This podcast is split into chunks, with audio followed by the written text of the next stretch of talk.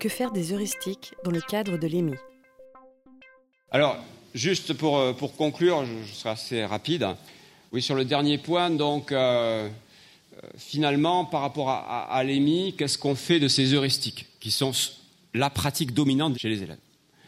Et c'est là où je disais, on voit bien que c'est plutôt un, obstacle, ces, ces, pratiques, par rapport à la formation de l'élève, je dirais, critique.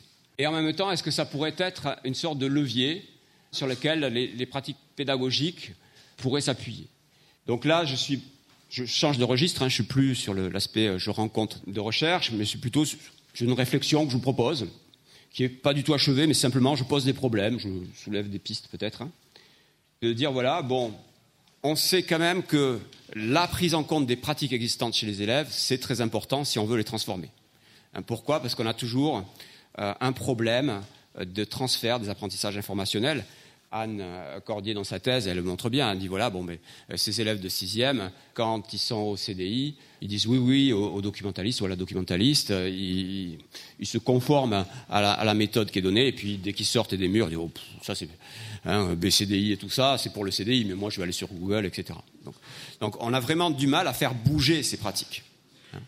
Et la question ici, c'était le problème que je voudrais soulever, c'est compliqué, hein, mais euh, c'est de dire est-ce que finalement, si on intègre un peu plus ces heuristiques dans les scénarios pédagogiques, est-ce qu'on pourrait arriver à, en quelque sorte, euh, vraiment mieux ancrer euh, les compétences qu'on veut ensuite développer? Et donc, l'idée très simple hein, que, que j'évoque ici, c'est que peut-être il y aurait une piste qui serait de l'ordre de la prise de conscience, très simplement.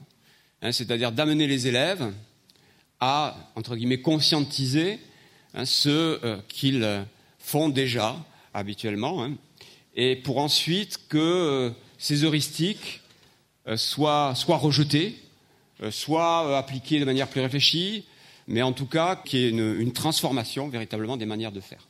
Alors l'heuristique visuelle, vous voyez, donc ça on l'a dit, hein, bon, l'heuristique visuelle, elle est parfois trompeuse. l'heuristique espérentielle et de réputation, ça peut, ça, peut-être qu'on pourrait le montrer aux élèves. L'heuristique de réputation, peut-être qu'on pourrait euh, débuter certaines séquences. Qu'est-ce que vous pensez de Wikipédia et pourquoi Wikipédia a une mauvaise réputation, par exemple, ou pourquoi Wikipédia a une bonne réputation Vous voyez L'heuristique espérentielle, c'est-à-dire qu'on bon, a l'habitude de, consulter certains sites. Bon, finalement, essayer de dire, mais de monter en quelque sorte en généralité, de, de trouver des arguments pourquoi on consulte certains sites. Euh, l'heuristique d'autoconfirmation, ça c'est un cas beaucoup plus délicat. Euh, j'avoue que pour l'instant, on a du mal à, enfin en tout cas moi dans la littérature que j'ai consultée, à, voir comment on peut faire évoluer euh, l'heuristique d'autoconfirmation. C'est quelque chose d'assez assez complexe. On le voit notamment par rapport à ceux qui, adhèrent à des théories du complot. C'est quand même pas facile de les faire bouger. mais enfin bon, est-ce qu'il y a des prises de conscience possibles par rapport à ça? Sans doute.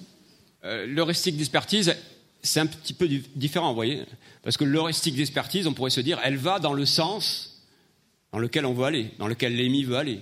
Hein, c'est-à-dire, c'est la reconnaissance de l'autorité. Mais c'est la reconnaissance de l'autorité, simplement, euh, de manière très euh, automatisée, en quelque sorte, et qui va induire ensuite, automatiquement, un jugement de crédibilité. Et donc, on, a, reconnaît l'autorité, on a confiance.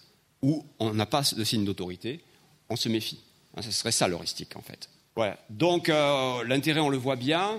Les limites, elles sont aussi assez nombreuses, parce qu'on sait bien que euh, les experts se trompent parfois, que le savoir évolue, que euh, les experts ne parlent pas toujours dans leur domaine de compétences, par exemple. Les experts sont parfois tout simplement incompréhensibles. Donc il y a beaucoup de, limites aussi à cette pratique. Alors voilà, pour conclure, juste un petit schéma que j'ai piqué à Wikipédia.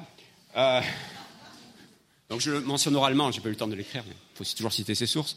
Euh, c'est pour faire écho à la, citation d'Aristote qui se demandait finalement qui doit-on croire? Et euh, est-ce qu'on doit croire les sages ou les plus sages parmi les sages? Et finalement là, cette, pyramide qu'on retrouve, c'est dans le domaine du knowledge management. Vous voyez que la wisdom, la sagesse, est placée tout en haut et que finalement, voilà, donc peut-être que travailler sur cette compétence d'évaluer l'information, c'est peut-être rendre les élèves un petit peu plus sages. Voilà. Merci. conférence organisée par le groupe académique Ressources en documentation, en collaboration avec l'APDEN Lyon, l'ARDEP et l'atelier Canopée 69 Lyon. Enregistré le 1er juin 2017. Enregistrement, mixage et mise en ligne, Canopée Site de Lyon.